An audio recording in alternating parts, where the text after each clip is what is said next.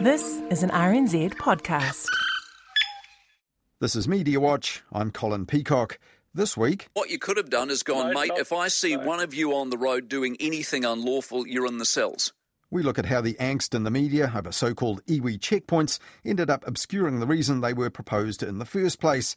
But first, this week, when a high achiever in any field dies young, the sadness is deep and the emotions are raw, and how it gets reported always runs the risk of a backlash against the media.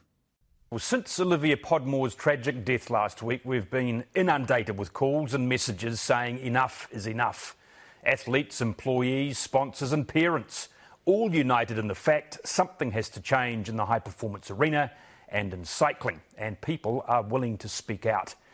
That was TVNZ's Andrew Saville on One News back in August on the reaction to the shocking news that one of our young Olympians had died at just 24 years of age, just after the Olympics wrapped up in Tokyo. Cyclist Olivia Podmore didn't compete in those games, but she did in Rio in 2016, where it didn't go well for her. And since then, it's become clear that things weren't going well for her personally at that time either, or after that. In a social media post just before her death, she spoke of the heavy demands of high performance sport and worries about the welfare of fellow full time cyclists. And TVNZ's Abby Wilson went on to say that she hoped whistleblowers and the media shedding light on this might bring about change. Their teammates who are still part of the program and who they hope will benefit from real change. It's one of the reasons why we're telling these stories is that we hope those in power are listening to what the athletes have to say. Well, this week, a coach at Cycling New Zealand resigned, and he was the third senior figure in just two weeks to do so, against the backdrop of an ongoing independent review prompted by Olivia Podmore's death. Alongside that is what must be a complex coronial inquiry, which will shed more light on why Olivia Podmore died when she did last August. But two weekends ago, the Weekend Herald did that too, publishing an investigation into her life and death, which filled four pages of the paper, as well as the front page, which said bluntly that she had become, in its words, part of the country's appalling suicide numbers. Now, while Olivia Podmore was an extraordinary achiever in sport, the paper said the problems she faced confront many other young people too, and it also echoed the response to the sudden death of another young achiever late last month. A tragic reminder of the pressures entrepreneurs face. Founder of Unfiltered and Umfa, Jake Millar, died this week while working in Kenya. The 26 year old ran into some trouble with Unfiltered. Jamie Beaton, the founder of Crimson Education, says Jake Millar was a tall poppy who had some struggles along the way. Jake Millar's friend and fellow young Kiwi entrepreneur Jamie Beaton said more on News Talk ZB that day to the morning host Mike Hosking, who also spoke of tall poppies getting cut down. and a lot of the I think negativity that really you know feeds around failure in New Zealand probably played a bit of a role in his psychology, and um, I think he probably felt quite isolated. Now, Jake Millar's failed business Unfiltered was an unusual one. It was an online service offering long interviews, mostly conducted by Jake Millar himself, with other business people and innovators and investors. They were supposed to be inspirational and helpful for others in business, and some of the subjects of them even invested in Unfiltered itself and, by extension, in Jake Millar, alongside venture capital funds who put in millions in total as well. A Crown agency, New Zealand Venture Investment Funds, took a stake in it too, and New Zealand Trade and Enterprise and the University of Auckland's Business School also backed Unfiltered. But some investors lost faith in it last year, and in February this year, the NBR reported that some high net worth Kiwis were out of pocket and angry when Jake Millar suddenly, and without warning anyone, sold Unfiltered to Jamie Beaton's own startup Crimson for just 60,000 US dollars and some shares. Now, that was quite a story for the media by any measure. The Herald's investigations reporter Matt Nippert labelled it a garage sale under the headline From Hype to Gripe. And the NBR pointed out that both Crimson and Unfiltered had claimed wage subsidies in 2020, despite backing from American billionaire Julian Robertson and two venture capital funds and former Prime Minister Sir John Key. And the fact that Jake Millar had apparently taken off to Kenya and then gone incommunicado heightened the media's interest in what had gone wrong. But the next time Jake Millar made the news was when he died late last month. Now, Jamie Beaton of Crimson didn't say so to Mike Hosking on the radio last week, but in the online business forum LinkedIn, he claimed New Zealand news media had targeted Jake Millar, especially the National Business Review, whose owner Todd Scott had aggressively pursued Jake Millar to go on the record about the unravelling of Unfiltered. Others then urged NBR customers to cancel their subscriptions over this, and the founder of online businesses NZ Girl and Flossie, Janine Crossan, even claimed that she had pleaded with reporters to back off Jake Millar earlier this year. Instead, she said they reported on what she called an otherwise pretty ordinary and quite vanilla flavoured business failure with spectacular delight, and she added, We should not revere or create commentators out of people who are not capable of nurturing and learning. But that's not really in business reporters' job descriptions. But the wildest spray at the media on LinkedIn came from the medical innovator Sir Ray Avery, who, of course, had his own run ins with the media over recent years. He condemned what he called clickbait assassination journalism and claimed that Millar himself had told him that a tsunami of media attention here had driven him away, and, according to Ray Avery, to his death. But all this prompted pushback from others on the same forum. Former TVNZ journalist Lisa Glass, for example, now a PR professional, replied like this Fair and balanced reporting should not be stifled, nor should honourable and genuine reporters be tarred like this, even if you genuinely believed this young man was driven out by the media. Labelling individuals as the cause of complex personal tragedies is both unhelpful and cruel. And the former journalist turned tech sector PR man Paul Brislen said that people in business need to understand the job of media. It's not about cheerleading, it's not about advertising, it's not about promoting you or your products. It's about holding power to account. Blaming journalists for that really misses the point of what journalists do and why it's important.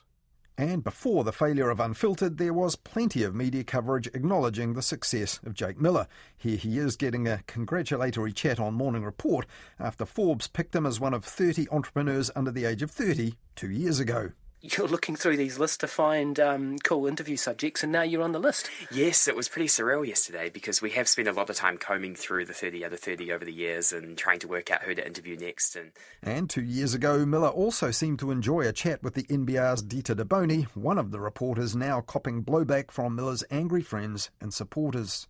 I commend your business acumen, but I am curious to know what you offer that is different from uh, multitudinous TED talks um, and other similar things. I mean, the market you're moving into is pretty crowded. Yes. So there's a couple of things. Firstly, there's a lot of advice out there, and you know, gurus and academics talking about uh, you know pra- business practices and and so on. Um, and honestly, a lot of that's not engaging. The completion rate with uh, a lot of these online courses is terrible. With some studies listing completion completion rates at around four percent. Well, there, Dita de Boni was gently but fairly probing the soundness of his business model, just as you imagine investors doing due diligence would have done, or even some of those tycoons that Jake Millar wanted to use to create his content. And he seemed entirely comfortable with the question, and the interview ended with Jake Millar thanking Dita de Boni for her time and her interest. And when Mike Hosking went to New York a few years ago, he made a point of seeking out and sitting down with the young Jamie Beaton for a video interview all about the success of Crimson so far. Jamie, terrific to catch up with you. Do you ever see Robert De Niro? Isn't he supposed to be here? I haven't seen him yet, but I've heard, I've heard he's in town. Talk to me about your business. Where are you at? So uh, it's very exciting. We just finished a big Series B round. So we raised $30 million uh, US from a, a, an awesome VC called Tiger Global, and that's really going to help us with ramping up our technology. But last week, just two days after lashing the media for their reporting of Jake Millar, Jamie Beaton reconsidered his position and told his LinkedIn followers this. And as an entrepreneur, if we seek coverage for our wins, then we have to front up to our losses. I know this better than most and understand the trade we make. But plenty of the people who put their names to some wild criticisms of the media on LinkedIn in recent days clearly didn't. Peter Griffin is a technology writer who published his own thoughts on all that last week on Business Desk under the headline Lessons from the Death of a Startup Founder. He said that some young entrepreneurs do face what he called silent despair, and the risk and the prospect of failure being exposed and amplified is part of that. But telling it like it is is the media's job, so is that really their problem? by and large, of all the stories that I read about the collapse of Unfiltered, I think it was fair. There was one instance of media behavior uh, that involved a message the publisher of the National Business Review sent to Jake, which wasn't published in any newspaper or anything like that. Um, it was subsequently on Twitter just in the last week. This message crossed the line into bullying behavior. It was unacceptable. Um, and I think the publisher accepts that now that that was a really um, poor thing to do. That aside, you know, when I've reread all of these stories about the collapse of Unfiltered, I think by and large it was reasonable. What surprises many people, I think, is the amount of coverage. You know, this was a relatively small startup. A few million dollars were involved, um, but a lot of big names. What journalists latched onto with this story is really that contrast between, you know, here's a guy who um, has this incredible network of, of successful people, yet something went wrong in the culture of this business that led to its own failure. Uh, he had all these people around him, but ultimately he felt the weight of the world on on his sh- shoulders to to make sure that this company succeeded. And if you caught the media and the hype that goes with it, you know, on the way up, uh, you are going to face a lot more scrutiny when things fail. Yeah, and there is that principle, especially in business journalism, this if something looks not quite right from the outside, some of the people that reacted very badly uh, to the media reporting of Unfiltered said they keep using this phrase tall poppy, the media are actually out to get or cut down tall poppies. Do you get any sense of that, not just in relation to Jake Millar, but in general, startups? Are the media kind of out to scrutinise or get them? Look, I just don't see it, you know, and I, I am a journalist, so I'm com- coming at it through that lens, but I just don't think there is a culture where we are looking to take down our business people. I mean, if you look at what's happened in New Zealand in, in the last year, it's been probably the most successful year for these sorts of companies in the history of our country. We've had Rocket Lab list on the NASDAQ, Allbirds list on the NASDAQ. We've had all of these amazing exits from Vend and uh, Ninja Kiwi and Timely. This has all been celebrated uh, in the media. But along the way, there are legitimate questions that need to be answered. For instance, Rocket Lab had a lot of questions about the military contract contracts that it's engaged in and um, how much money the government has pumped into the space industry that benefits uh, Rocket Lab. There's been questions raised about the work culture at Rocket Lab. Peter Beck and the people there have responded. I think the business media, in particular in, in New Zealand, celebrates success and sees rightly that this is a very important part of the economy.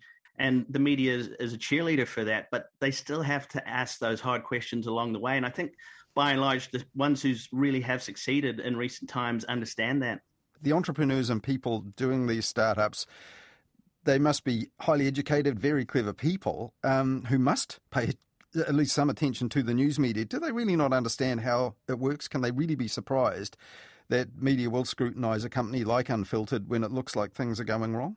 I think it's just really different cultures. You know, a lot of the, the startup people that, that I um, uh, interview from time to time and talk to, they're head down in their businesses. They don't have a heck of a lot of time to really uh, engage with the media other than in a transactional way when they need to sell their product or raise money. And they're on this cycle. You know, these are very high growth companies they get this sort of view in their mind that the media is a tool for me to exploit rather than being something for me to genuinely engage with, build relationships with journalists, and be prepared for scrutiny. There's an immaturity uh, around the approach to media that, that really needs to be addressed. Yeah, you wrote about that relationship in your business desk piece. You said entrepreneurs want exposure for their venture and trusted outlets in the media because they draw a large audience. In return, Journalists and their editors want authentic and newsworthy stories charting the progress of New Zealanders in business, um, and they want access to the personalities behind them. And you said, by and large, this works well. Um, so obviously, emotions were raw after Jake Miller died, but the hostility towards media that was expressed straight away kind of says to me that they don't quite understand what that bargain or that relationship is. Yeah, that nails it really you know, really emotional stuff and, and a lot of confirmation bias from people who contacted me directly and said, Well, I've been through this as well. It's a very uncomfortable thing to be in the media spotlight. And I think when you look at all of this coverage, you pour over every single word, and that stuff really stays with you. And, you know, I've been talking to, for instance, Sir Ray Avery, a great inventor and philanthropist in New Zealand, but a few years back, Newsroom really called him out on some of his business activities and some of the claims he was making.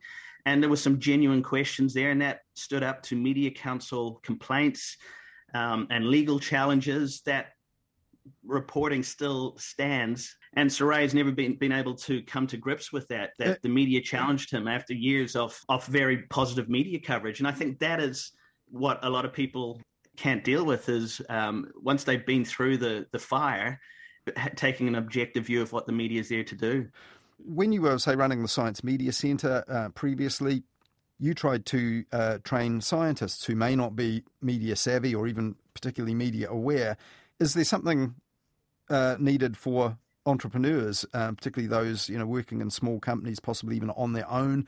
I think that would be hugely valuable. What I saw, uh, you know, a decade ago when we set up the Science Media Center was there was this uh, huge distrust between scientists and the media. The scientists saw the media getting science stories wrong or, or beating up science stories. The media thought that scientists just couldn't communicate very effectively. So we, we did all of these workshops and and just demystified the media for scientists. And you know, so ten years later, uh, nearly a thousand people have been through that program. A lot of the people you see commenting about COVID at the moment have have done that sort of training and. Trust in scientists in New Zealand is very high. I think that's part of it. If we could do something similar for our young tech founders at an early stage where we sit them down, we introduce them to the people who are going to be covering their companies on the way up, but also say to them, don't feel like you need to be a media darling from day one. It doesn't all need to be on your shoulders. A lot of our, our best entrepreneurs don't have that much media exposure. They they focus on their business and the results speak for themselves. And and that I think is is a really good lesson. Um, we're influenced by I think American startup culture where uh, a lot of these young people are, are, in the business media, in TechCrunch and the Wall Street Journal from a very early stage, pumping up their business. That creates huge expectation and huge pressure on on these people. And we've seen lots of instances now where that becomes too much for them. So the, the message is you don't have to pursue that from day one. Yes, Duncan Grieve, the uh, editor and indeed the founder of uh, The Spinoff, which is a digital age media startup of his own, um, he wrote about this, saying that this focus on the founder of these businesses, on the individual, uh, is unhelpful. Uh, and this goes right to the top. Huge companies, Facebook, very much identified with Mark Zuckerberg, but of course it's an enormous company with all sorts of professionals and executives working for it now. But when things go wrong, a, a lot of this is, is sheeted home to the individual or the founder. He made a good point, I think, about the media, saying that the whole process is very amplified when you get investments from the rich, prominent, and powerful, which was the case with Unfiltered. And he said Jake Millar was subjected to a lot of intense critiques, but almost no focus on all the investors who talked the business up and talked him up. Um, nothing at all heard from them. Is that something the media could address? That actually don't just zero in on the founder, uh, do look at the people who are perhaps um, enabling investing um, and talking about the company too? Absolutely, uh, you know, it's an incredibly lonely thing, and the, the media is is guilty of, for, for you know, for practical considerations of focusing on one personality who's the ceo who's the founder who's the person behind this? And look in in unfiltered's case there was a co-founder there jake had someone else with with them who who really never got any media exposure. Having some of them stepping up and and um and being involved and, and taking some of the burden off jake i think would have been uh, really useful and, and any startup should should have that um, encouraging startups that actually have two or three strong people who can share the burden, um, particularly when it comes to the public exposure, the marketing, and the media that goes with starting a, a high growth business. Well, all of this, I think, was discussed by some people in um, the tech and business startup world over the weekend. They don't want this to happen again. Looking at it from the media's point of view, if you do have a business, it does have a flamboyant front person. I mean, to kind of put it bluntly, if that's the way things are structured, it's not really the media's problem. Is it anything in the way the media conduct themselves or report on these companies they really need to change?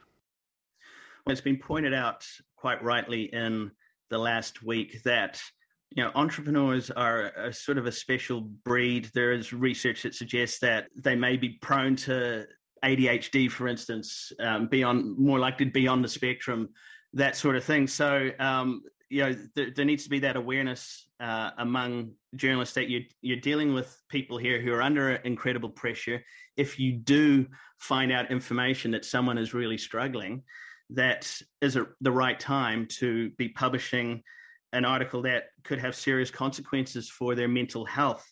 And uh, the way to tackle that, I think, is to try and separate out the founder from the business to a greater extent. Often they are you know, intertwined to a, a, great degree. Sometimes the founder is the business, and in, in many respects, that was the case with Unfiltered. Yeah, but business journalists aren't psychologists and they're certainly not counselors. How are they supposed to yeah. work out where you know there's there's a danger sign and where where there's something they publish might might have a real risk to the subject of the story? Well, I think you know if if if you get direct knowledge that there is potential harm in publishing something, uh, you know that would give me pause to think about that. Could this be delayed, or could we defer this, or or, or phrase it in a different way, or have someone else front the story from the organization, maybe one of those investors or or someone like that. So I think if there is direct harm, and we do see this in in other areas in sports and in celebrity where the, the media will make those allowances, but ultimately that cannot stop at some point the hard questions that need to be asked in one of the commentaries published after uh, the death of Jake Millar, uh, this is Andrew Barnes, founder of Perpetual Guardian, uh, writing for in the Herald. Um, he said, "If our attitude in New Zealand business and media culture is that failure is unacceptable and it will be mocked and punished brutally, those are his words, uh, we will make Kiwi entrepreneurship extinct and fast. We will not have innovation. We will not grow. The brain drain will accelerate. Forget about opportunities for startup investment. Um, and new industry development of any kind of pace in economic recovery. I mean, that is a lot to push onto, you know, a, a, a kind of vaguely identified media culture. I mean, can journalists, editors really have that all in mind? That, that it seems to me unfair to lay at their doorstep um, that you know they're stifling innovation and, and that uh, and that some startups may never get off the ground if they write about them in a, in a critical or um, or, or skeptical way. I just don't think what, what Andrew is saying is borne out by the, the facts. I agree that we need to foster innovation, but I really don't believe there's a culture in the media that if you fail, you'll be mocked and punished brutally. I do not see that happening, particularly with the startups that are in the spotlight at the moment that are doing great things and are um, moving to become exporters very quickly. We just do not do not see that. I know most of the reporters in the country who cover that sector, and uh, that's not their intention. So I don't know where that is coming from. And again, I think that might be the confirmation bias of someone who's been through a media storm in the past. Um, but then, yeah, Andrew had a, a great run in the media when Perpetual Guardian moved to its four day week full yeah, that, that, exactly. Um, that that's how I know of him, the, the four day week guy. You know, and, and I get that. I don't follow business news all that closely, and I know that of him because that was something the media latched onto. Absolutely. Yeah. So uh, so I think you know that you you have to accept that the media is coming to this from a genuine place, and and we do have ethical standards in the media people who are covered by the media have recourse to the Media Council, the Broadcasting Standards Authority. We all have ethical standards and charters that we we must adhere to. So I think the system is good. It's just these two cultures that don't quite understand each other. And finally, uh, Peter, a lot of the more intemperate comments and a lot of the emotion expressed about this from people in the business and tech world uh, was on the forum LinkedIn it's a business kind of social media platform, a, a, big media product of its own now, I think owned by Microsoft. These are people in business with their names and their profiles attached to it, making some very harsh comments uh, about the media, very angry comments. Um, is the heat really being turned up in, in, that particular platform now? And there's there's something going on, you know, in business that perhaps reflects increasing levels of anger expressed online, and we're seeing it now in that particular forum there definitely is something going on with LinkedIn, and LinkedIn itself has identified this. So most of them use it as their default sort of resume. Uh, that's where you list all the things that you've done in the past. You're advertising yourself, and for for years, really, that's what its primary purpose was. It's become in the last few years much more of a social network. So I think we're seeing this across the world where particularly with COVID, with the lockdowns, a lot of business people are quite you know libertarian in their outlook, are upset about the restrictions. Some of the businesses have been devastated by by COVID restrictions. So I'm starting to see now, um, you know, my network is mainly tech and science people. I'm starting to see, you know, a, a plumber from Tauranga appearing in, in my news feed with 3,000 comments on his post, you know, railing against COVID passports or something like that. It's never happened before. And that is the algorithms that underpin this network, like any other social network, elevating that stuff because the technology is saying this is where the conversation is happening. And I don't want to see this stuff. What people re- need to realize is is how damaging that can be for your reputation. This is your background, your history, your reputation on the line. If you really start getting intemperate and uh, inappropriate on LinkedIn, everyone is going to see that, and that could have serious consequences for your reputation. That was Peter Griffin, technology journalist and commentator, who reflected on the lessons from the recent death of Jake Millar and the coverage of it on the Business Desk site last week. There's a link to that and more coverage of the issue in the online version of the story.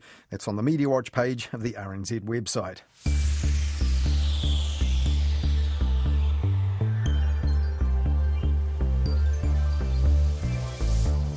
Last weekend here on Media Watch, we heard how excited the media were by blood on the caucus room floor as the National Party picked a new leader. And this week, they were excited about more bloodshed at the first Ardern versus Luxon question time at Parliament. Labour, on the other hand, will be wanting to bloody Luxon's nose early. They'll be wanting to knock him off balance. Now, when it was all over, News Talk ZB's Heather du Plessis-Allen said that Christopher Luxon messed up by raising the single biggest subject in New Zealand life and society right now. COVID is her mastermind topic. She's talked about almost nothing else for 18 months. So unless you got the stuff up your sleeve, you probably don't go anywhere near COVID with Jacinda Ardern. That was a mistake. But she went on to say that it didn't really matter anyway because. This is Beltway stuff. Most of New Zealand was not tuned in for question time today. Though for something no one cares about beyond the Beltway, apparently, those talk radio hosts were certainly pretty excited.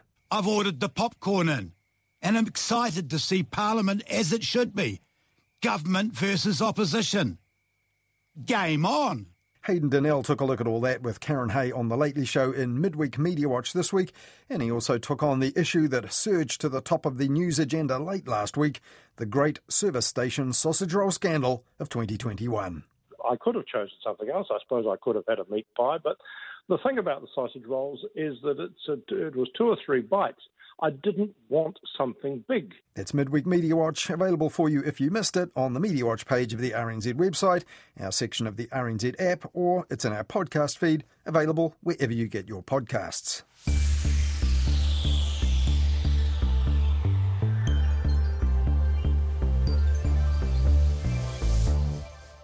One of the hot topics this week in the news was the so called iwi checkpoints to keep unvaccinated travellers out of Northland from next week, and the agreement that police reached with local Māori.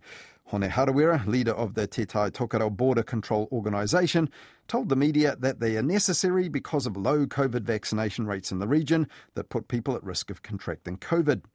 That's something that moved Stuff's Tao Māori editor Carmen Parahi to tears when she appeared in the end of year Newshub Nation show on 3 last weekend.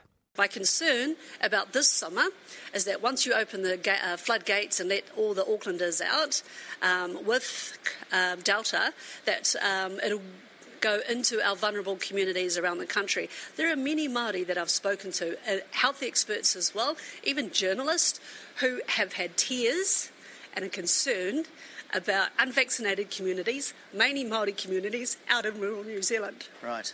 Okay. Even myself. Even it's yourself. ridiculous. Okay. So we have high rates of asthma, we have poor housing, there are so many social issues that governments of the past have never ever fixed in our rural communities. And now Delta will hit those communities. That's what the fear is. However, two days earlier, it was a complete contrast on News Talk ZB, where Mike Hosking told his listeners Hone Harawira's claims shouldn't even be reported by media organisations, including his own. I don't care that Maori is seven times more likely to catch COVID. That's only if you're unvaccinated. Six times more likely to be hospitalised. That's only if you're unvaccinated. Four times more likely to die from COVID. That's only if you're unvaccinated. The answer's been in your hands the whole time. Has been all year. We've thrown in excess, at my last count, in excess of $200 million at Maori and Maori alone to get vaccinated. with specialist programs and ideas, and all of these people have been out there and they still haven't been able to do their job properly. And you can argue till you're blue in the face as to why it was and what it was, and, but at the end of the day, you've had the opportunity to solve your own problem. You haven't solved your own problem, and now you want to take the law into your hands. Is that the New Zealand you want? Now, that followed a cranky encounter with the Police Commissioner Andrew Coster, who tried to tell Mike Hosking that, in the circumstances, this might actually be the best way of keeping the traffic moving after the 15th of December. I'm confident we can avoid unlawful activity, which could very realistically have turned State Highway 1 into a car park. So, um, this is actually about avoiding unlawfulness because we are um, by acquiescing to them. What you could have done is gone, no, mate. Not, if I see no. one of you on the road doing anything unlawful, you're in the cells. That's what you could have done. That was yep. your alternative, wasn't it? Yeah, but I think we know what that looks like. You know, yeah, it looks like the law uh, being enforced. And as the police commissioner then tried to explain to Mike Hosking, the law has actually been changed to allow this partnership, and the rules that really need to be enforced are the ones preventing untested and unvaxxed travellers getting out of Auckland. Now, last Thursday, Mike Hosking was back on the air complaining to his listeners about summer events that were cancelled under the new traffic light rules, and he said it wasn't fair.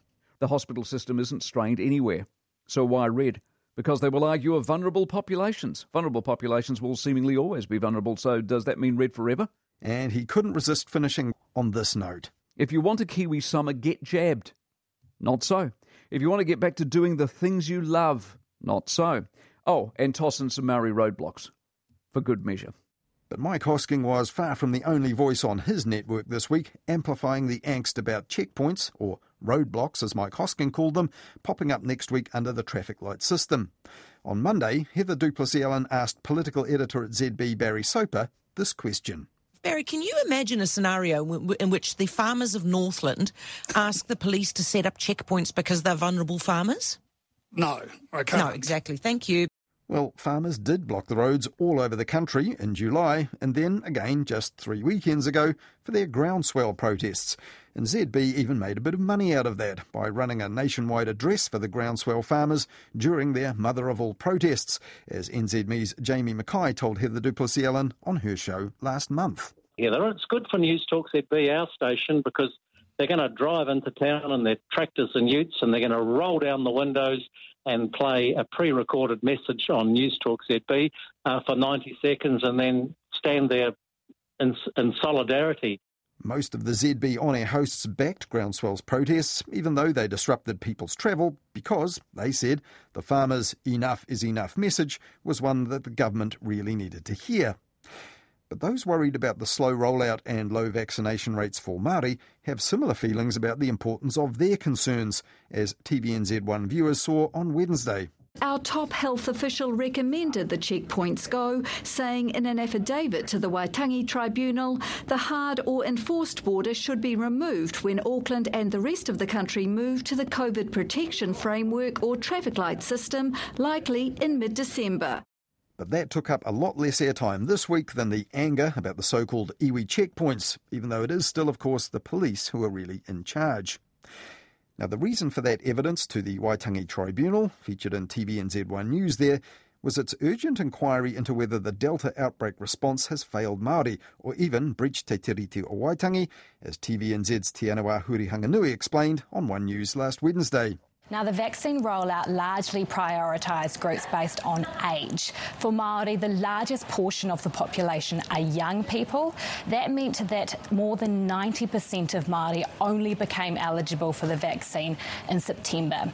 Māori leaders have told the tribunal that simply did not give health providers enough time to prepare and get their people vaccinated before the government began easing lockdown restrictions across the country. Of course, when those restrictions did ease, particularly particularly in Auckland, COVID 19 infections among Māori surged and they've been climbing ever since. That's the flip side to Mike Hosking arguing you had your chance on News Talk ZB and others in the media complaining that unvaccinated Northlanders are holding the region hostage for summer. On Heather du Plessis-Allen's daily discussion of the issues in the news on News Talk ZB called The Huddle, left leaning PR man Hayden Munro tried to tell her last Thursday unvaccinated people is a real issue.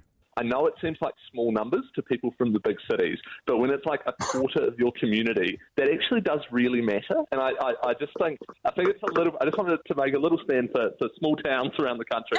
people, people there still matter, even if there aren't a lot of them. But that cut little ice with her or her fellow ZB host in the huddle that day, Tim Beveridge, who made this confident and dismissive claim. We're just getting all a bit carried away with asserting our rights and all this sort of thing, and it's just, you know, the big picture. No one's really going to get sick in large numbers in any of these areas. Yeah, fair point. In an online article for TVNZ, its Māori Issues correspondent Te Aniwa Hurihanganui said that Māori are no longer shouting their grievances into a void about key decisions that were made without Māori input, and next week the Waitangi Tribunal will rule on that issue. It remains to be seen, though, if that outcome cuts through the yelling into the void about possible checkpoints on the roads north of Auckland, staffed by police and some local iwi, on or after next Wednesday. Well, that's all we have for you in Mediawatch this weekend. We'll be back again with more on the media at about 10.30 next Wednesday night with Midweek Mediawatch on Karyn Hay's Lately Show. And then back again with more Mediawatch at the same time next weekend here on RNZ National.